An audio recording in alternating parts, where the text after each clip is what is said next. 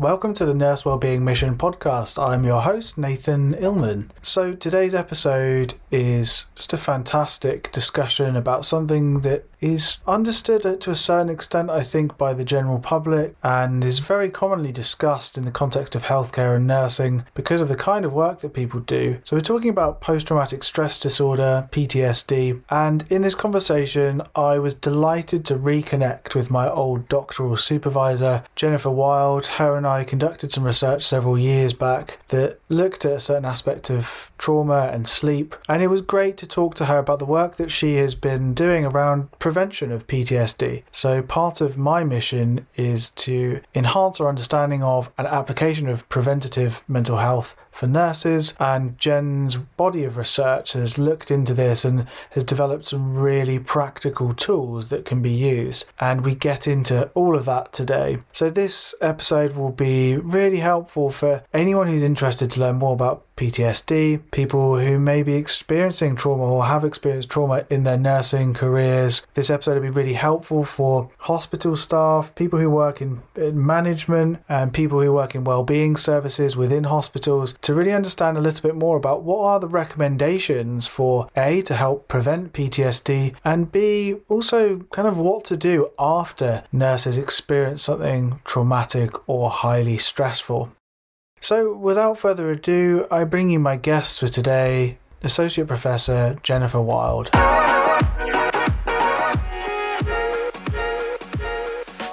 Welcome to the Nurse Wellbeing Mission podcast, hosted by me, Nathan Illman. This is the place where nurse and midwife well-being are at the top of the agenda. Each episode aims to help nurses and midwives around the world flourish through informative, inspiring, and practical content and conversations.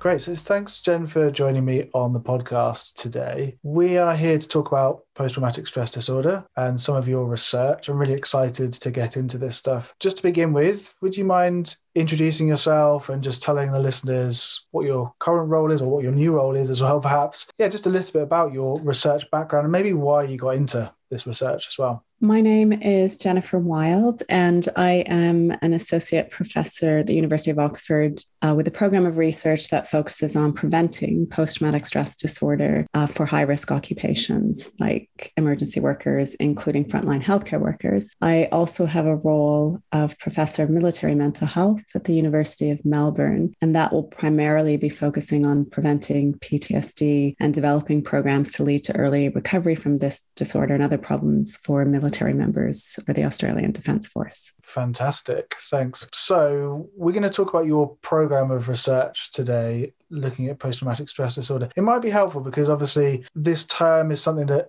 it's in the, the kind of public consciousness, isn't it? PTSD. But I think it can be helpful to actually define what we mean here because I think sometimes people may use it for, for things that we might not consider as actual post traumatic stress disorder or PTSD. So, do you want to just yeah give us a definition of PTSD and what, what might cause PTSD? So, post traumatic stress disorder, or PTSD, is a crippling stress reaction and it consists of a number of mm. symptoms. And the core symptoms that drive all of the other clusters are what we call the re experiencing symptoms. So, these are the repetitive, unwanted, intrusive memories, the flashbacks, mm. the nightmares. It's the brain in overdrive, remembering and over remembering the worst moments of somebody's trauma. And this cluster of symptoms drives the next cluster, which are the avoidant clusters. So, this really refers to people trying really hard not to think about what happened, avoiding reminders, avoiding places that remind them of what happened. And the memory symptoms drive the third cluster, which are called negative alterations in cognition and mood. And that really just refers to changes in the way we think about ourselves and the world. So people can start to feel quite unsafe in the world and think it's very dangerous. They might also blame themselves for what happened and think quite negatively about themselves. They might feel like they're permanently changed as a person and no longer the same person. And then finally, the memory symptoms have a direct impact on the body. So when somebody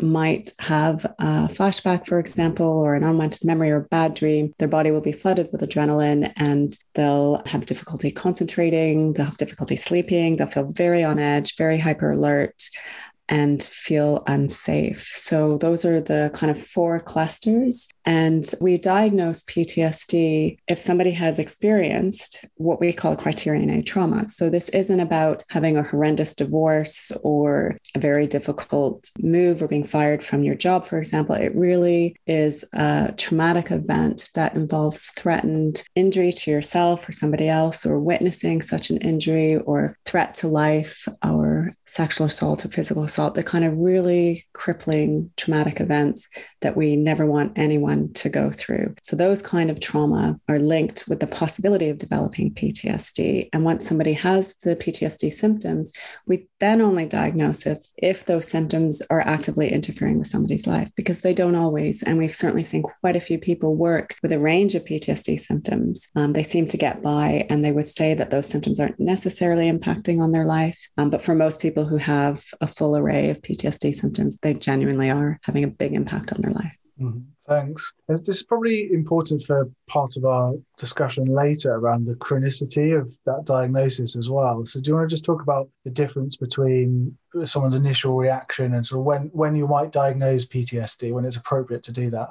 So, when somebody goes through a really unpleasant traumatic event, it's normal in the aftermath to have unwanted memories about what happened and for it to be difficult to sleep, for example, and you might not want to talk about what happened. You might push the memory out of mind. That's really normal and actually kind of to be expected in the first couple weeks after trauma. If those kind of symptoms persist for more than four weeks, so they persist for more than a month, and they're interfering with somebody's life, that's when we say that's post traumatic stress disorder. And uh, we really encourage treatment at that point because treatments are extremely effective for PTSD and it, and it means that you'll have a faster recovery. There is natural recovery with PTSD. So, about 60% of people who develop PTSD will recover within about five years, but that's quite a long time to, to have these symptoms. So, we do encourage early treatment. Yeah. I guess it, it's important to highlight, isn't it, before we carry on discussing this, is that most people won't develop PTSD even after a stressful event. So, there's a real natural resilience or tendency towards resilience that kind of protects us against that. It's a kind of smaller percentage of people. And then, like you say, even then, some people would actually go on to naturally recover from PTSD, even though it might take several years.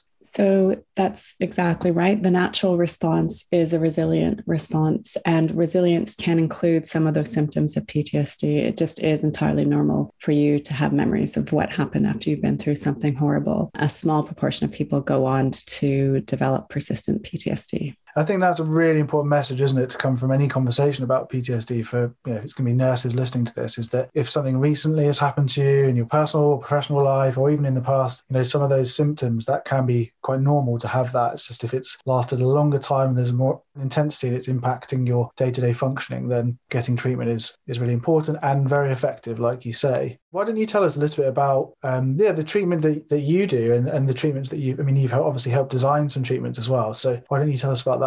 So uh, the team that I work with, we've developed a which uh, stands for Supporting Hospital and Paramedic Employees uh, during and after COVID. And this is a brief, accessible intervention that nurses can access on their phone, and they have a well-being coach, and it's six sessions long. So it's one telephone call a week for up to six weeks. We have a 94% reliable recovery from post-traumatic stress disorder, so it's really, really quite high, very effective. And this is independent of whether or not the trauma was recent or it happened 10, 15 years ago. Program helps to teach tools that are extremely effective for reducing unwanted memories, for overcoming an unhelpful style of thinking called dwelling, which is when we overthink past events, and also for dealing with really low mood. So there's a tool that is really quite helpful for that as well. So what we see is really high rates of recovery from PTSD with this program. It's 20 minutes a week. It's very what we call symptom driven, in that each call will focus on the symptoms that the nurse might have and want treatment for. And by the end of the call, they will have learned a tool that they can incorporate into their everyday life to deal with those symptoms. It sounds really practical. So i will probably ask you a little bit more about that as we go on, but I, I suppose it'd be helpful to think a little bit about some of the risk factors as we were kind of talking about before. Maybe if you could talk a little bit about that. So what are the what are the factors that might predispose someone to be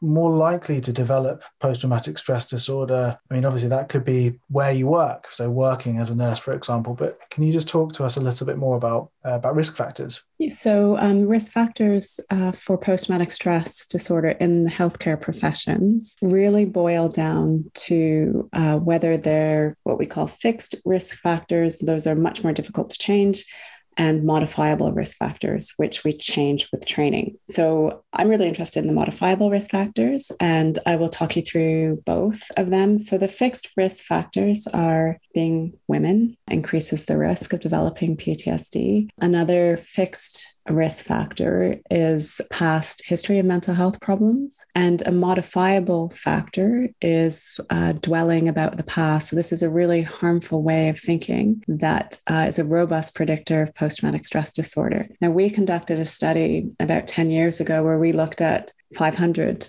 frontline workers as they joined the service. And we followed them for two years. And then we were able to determine what predicted post traumatic stress and what predicted depression when they joined the service by two year follow up. And it was really fascinating. So we controlled for previous mental health problems, we controlled for trauma exposure and gender. And what we found that the most robust predictor of PTSD was what we call dwelling or rumination. So people who joined the service who were likely to dwell about the past were much more likely to develop an episode of PTSD. Once people had developed an episode of PTSD, they were much more likely to experience significant weight gain, clinically significant sleep problems, more time off work, and poor quality. So then we developed a program to modify those predictors of PTSD, the ones that we could change. So dwelling is something we can change. And that could explain why our program is very effective. I really love that research, and it's it's so wonderful how you isolated that as something that predicts PTSD, and then you're just able to target it with such nice practical tools. I think what would be really helpful for listeners is to just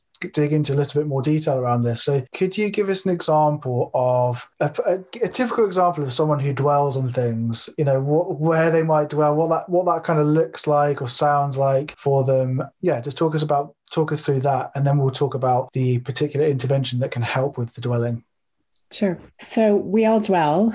I should make that clear at the outset. It's a very common, uh, unpleasant form of thinking. And some of us are just better at disengaging from it than others. So a typical episode of dwelling might be if you go through a breakup, maybe your partner ends the relationship with you, and this might have happened in the past, and you start to think about, you know, why did they do that? Why did they do it then just before my birthday? Why were they so inconsiderate? What is it about me that made them break up with me? Why can't I make my relationships last? So that kind of thinking in relation to a kind of work event, something that we've seen quite commonly might be where a patient dies and a nurse might overthink their treatment of that patient and wonder and question whether or not they did enough to help them, why they couldn't offer more care under the circumstances.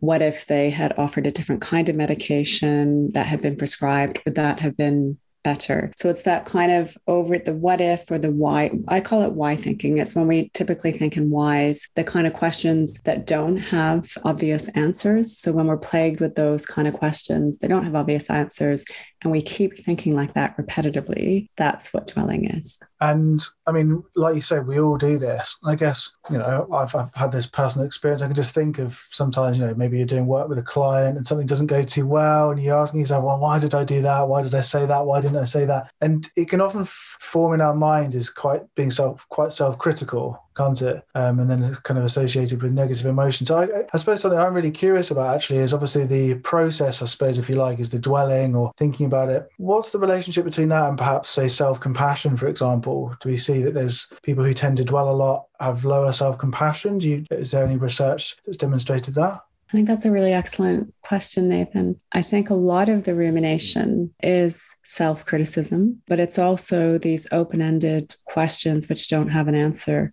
Mm-hmm. So, why did I do that? Or why was that the treatment plan? Why did the patient call out when they did? Why weren't their family there by their bedside? Right. It's those kind of questions that are really tough to answer. I think compassion is such a helpful treatment component, and I and we use it when we're working with nurses and other healthcare professionals to we we want them to kind of build, for example, short breaks into their day. And on that five or seven minute break, do an activity where they're extending compassion to themselves. So we kind of use this idea that the compassion you extend to other people, let's experiment with extending that to yourself. So, what would you say to a friend in this situation? And holding that mindset or that mode of thinking in mind, what could you say to yourself instead of another type of thinking? It's not necessarily the way that we target dwelling. So we target dwelling in a kind of more systematic way, but we are continually working with compassion throughout each of the, the phone calls, each of those um, six sessions that we have with nurses. Fantastic. So let's um, talk a little bit about the way you work with the dwelling then. I mean, I suppose if you can outline just practical tips for people who are listening, if they're thinking, oh, yeah, I'm someone who dwells on things, what could someone go off and do right now? What would be a helpful way for them to work on that dwelling? I think the most important thing you can do is rec- a recognize that it's there. So recognizing it involves identifying the kind of signs of dwelling. So if if you've been thinking about the same thing for more than 30 minutes, it's there's a strong possibility you're dwelling. If you have questions running through your mind and there's no obvious answer, there's a strong possibility that you're dwelling. And if you're starting to feel quite low as a result of your thinking, strong possibility that that thinking is a form of dwelling. So once you can recognize that it's there, the best thing to do is to get out of your head. So we need to shift our attention from our thinking to the outside world. The easiest way to do that is exercise. And, you know, that that just is. If you start to exercise, you end up focusing your attention on the exercise and that immediately interrupts that line of thought. So that's all very well and good if it's the middle of the day, but obviously a lot of the people that we work with say, well, I'm lying in bed at night. yeah. and these thoughts come into my mind. And that's when they notice that they're dwelling. So then what we would suggest is great that you can spot that you're dwelling. And now we have to shift your attention to something else. So that might be playing like Tetris on your phone, for example. It might be picturing an image in your mind's eye that's completely different to what you're you've been dwelling about. So it could be an image of a rose or sunshine, but really something to shift that attention out of your your head. If you need to, if it's a really severe episode of dwelling, get up and just walk downstairs. Just the act of getting up will shift your attention out of your head. So that's what we would suggest. But when we're working with nurses, what we aim to do is prevent the episode from starting in the first place. And so that means we have to get really good at spotting our triggers for dwelling. And so we spend some time thinking about what are the likely situations that you're going to dwell in? What do you notice going on in your body? What sort of body sensations might trigger an episode of dwelling? What might be related to dwelling. Maybe you're you're more tense. What are the feelings that might be associated with dwelling? That might be feeling overwhelmed, for example, feeling guilty, feeling tired. That might be linked to an episode of dwelling. Um, what are the thoughts that might trigger an episode of dwelling? And this is where self criticism comes in. So you might find that you're thinking more negatively or you're thinking self critical thoughts. And where's your focus of attention? Are you focused on the task at hand in the outside world, or is your focus more internal on your thinking? So we we identify all of the triggers and then we come up with an action plan. And this is based on Ed Watkins' work from the University of Exeter. So we come up with a plan like if I spot XY trigger, then I will do XY action. That might be exercise or calling to mind a positive image. Um, and we experiment with what works. And so by the end of our six sessions, people are really good at intervening at the level of triggers so that the rumination or the dwelling doesn't start in the first place. That's fantastic. And I, I, know those if then plans are really helpful, aren't they? I think just for in general, if we want to change a behavior, we're anticipating barriers as well to something. And if that happens, then I'm going to do this. That sounds fantastic. I know from personal experience, when you start to get people to notice patterns of thought as a sort of process and give it a label, it can quite immediately be empowering, can't it? We often, before you've had any of this kind of training, it's just everything's a bit of a jumble, isn't it? We don't really separate our thoughts out or different ways of thinking. And then once you start to be a keen detective and, and looking at your own thinking processes, people can get a lot of benefit out of just kind of giving something a label. So oh, I'm dwelling again. That's fantastic. And this, the success rates are so encouraging with, with your program. I would say one of the kind of emotional states that we've noticed that can reinforce dwelling or kind of be related to triggering dwelling is guilt. So if someone feels quite guilty about something they really believe they should have prevented a death or they should have prevented a trauma, then that can increase a sense of guilt. And so, what we do in that situation, whilst identifying triggers to dwelling and coming up with an action plan, is also to shift the focus from what I didn't do to what I did do. So, what did I do that was helpful? And it might not just be in the moments that have been going through their mind, but it might relate to the life of the person they're thinking about or the hospital stay, the whole hospital stay of the patient they treated. And so, that's important to just to share with you as well. Broadening people's perspective on the event and their recollection of it. And yeah, that's fantastic. Something that I, I mean, we were talking about this before we started recording. I think it'd be really important to just touch on, even even if briefly, is sleep, because I know that I was looking at a research study the other day that was showing that poor sleep was then sort of um, predictive of people developing PTSD. And there's obviously an interaction between the sleep and other other things. So can you just comment on that? Just talk about the role of sleep beforehand, maybe for people who are experiencing insomnia or not sleeping well now, which is very common in nurses, and what happens with sleep after people have experienced something highly stressful. Yeah, it's fascinating the role of sleep in a lot of different mental health problems. And there's been some conflicting research on sleep, and I, I will describe where um, my thinking has landed. Mm-hmm. So there's been some studies that, well, there's been one study that said that sleeping. So, so what the, what they did in this study was they depri- they exposed people to trauma, not many, like 15 people, they exposed 15 people to trauma. And then they um, kept some of them awake and they let some of them sleep. And then they measured their unwanted memories of the next few days. And what they found was that the people who were allowed to stay awake and were encouraged to stay awake had fewer unwanted memories over the next three days. And then they concluded that therefore sleep deprivation interrupts memory consolidation and therefore reduces the frequency of unwanted memories. I think it's a bit of a premature conclusion. The the other study, very similar design, a few more people, and they exposed people to trauma, meaning that they showed traumatic film footage. And then they kept some awake and they let some of them sleep. And what they found was that the people who slept had fewer unwanted memories, meaning that their trauma memory was more consolidated and less likely to be easily triggered. And that's the camp that I hmm. think I'm more aligned with just based on the hundreds of clients that I've seen with PTSD. I would say that most people that I see don't actually sleep on the night of their trauma. That's very, very difficult when you go through something horrendous to dash home and have a really good night's sleep. Um, and they typically continue to have some sleep difficulties after their trauma exposure and lots of unwanted memories and difficulty accessing information in their memory that could help to update the trauma. So I think from my perspective, sleep is really, really important for memory consolidation, very important for emotional memory consolidation, and very important in enabling us to access parts of our memory that can help to dampen down the trauma response. So we want to make sure that if we're in a stressful occupation, we actually are getting good night's sleep. And of course, that's tricky when you have shift work. So we look at sleep, we don't, and we, you know, we will give kind of basic pointers on how to improve sleep in the program, but we don't have a specific sleep intervention. What we find uh, in our research is that helping people to reduce unwanted memories, then we see an improvement in sleep. So once we can help the memory to settle, then sleep typically improves. And I think we've published a study on that a few years ago. Yeah, fantastic. Thanks. Um, so I'd like to just talk about the role of organizations and and what they are doing to help and support their staff. So there's a big literature on critical incident stress debriefing, and I think it's an umbrella term, psychological debriefing, which is basically providing some immediate uh, support to people after they've witnessed or experienced something traumatic. Do you want to just talk a little bit about about what that is and comment on its effectiveness and where we're sort of yeah where where we're at with the research on that and and whether or not it's actually something that should be offered to nurses or other healthcare staff? Yeah, so critical incident stress debriefing or CISD is a single session group intervention where people who have been exposed to the same trauma are gathered together and they hear about other people's experiences of that trauma. And research that my teams conducted, um, not me specifically, but one of my collaborators, found that CISD interrupts the natural recovery from PTSD. And we think that's because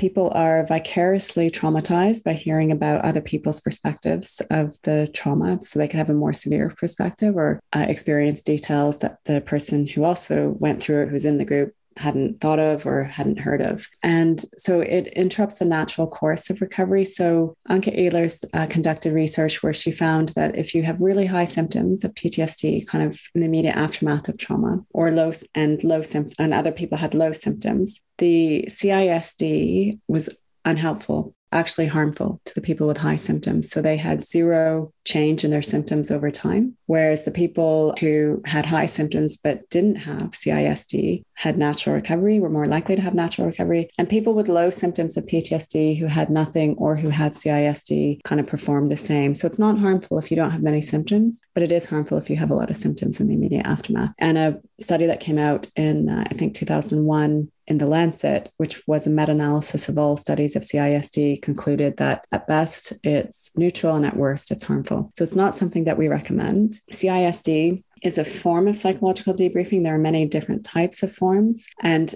we have to remember that psychological debriefing is different to occupational debriefing. So, of course, if there's an event at work with a patient, there would be an occupational debrief around that to better understand what happened and to learn from any mistakes that may have been made. That's not psychological debriefing. There are many forms of psychological debriefing. And I am most familiar with the CISD. The NICE Guidelines do not recommend CISD as an intervention for PTSD or as a preventative intervention. And what is recommended in the immediate aftermath. So, if somebody does go through trauma and they have really severe PTSD symptoms within a week or so, the uh, guidance is to offer individual treatment immediately. So don't wait for a month, but actually you can offer individual treatment because the, the, symptoms can be very distressing. Yeah. And I, I, guess my understanding of the literature is that obviously, like you said, providing that kind of occupational debriefing is important and, and very relevant. Basically, after someone's witnessed something, not getting or not forcing them to to recount in explicit, like lengthy detail exactly what happened, people shouldn't be aiming to do that. I think it's offering social support is really important, isn't it? So that social support can come from colleagues. You know, hopefully, hopefully you'd have a, supportive supervisor, team leader, matron, or whatever in that hospital setting or other other setting where they can ask you, "Are you okay? How are you doing?" and ask them, you know, what do you need, rather than sitting people down and saying, "Right, everyone, tell us what happened. Tell us exactly the emotions that you're feeling." So it's, it's bit, I suppose it's a bit more informal, right? That, that's probably what's going to help most. I think in the immediate aftermath of trauma, kindness goes a long way. So I think just taking a moment to think about what you need and what you need in different um, situations. So, what you need at work, what you need at home, what you might need from your friends, and having a go at communicating that will most support your recovery. So, not avoiding friends, but you might reach out to them and say, maybe you have to reduce your social engagements or, you know, go out um, with some, you know, letting your friends know some awareness that they, you know, just to ask you how you are, or, you know, sometimes people get really clear that they need help cooking or they'd like somebody to come around and cook for them or something like that. But so being able to communicate your needs and kindness at work really does go a long way. And, and when people do have supportive work environments or colleagues who have made them a cup of tea, it really does feel like they're being supported. And that means the world to them. And I think does support recovery. It comes back to that idea of compassion, doesn't it? I think in compassion for others, actually just looking someone in the eye, giving them the time to ask if they're okay, offering to make a cup of tea, that small act could be really instrumental in that person's experience after that highly stressful event. I, I spoke to a nurse not long ago, a few months ago, who told me about an experience which stuck with her. And I'm not sure whether it was PTSD. I wasn't sort of assessing her or anything. It was just an informal conversation. But she talked about very early on in her career a situation that happened in a neonatal unit where a baby died and it was something had gone wrong and she was very junior. She felt very guilty about it. And immediately after what happened was like an occupational debriefing, but one in which one which was done in quite a cold kind of way that was l-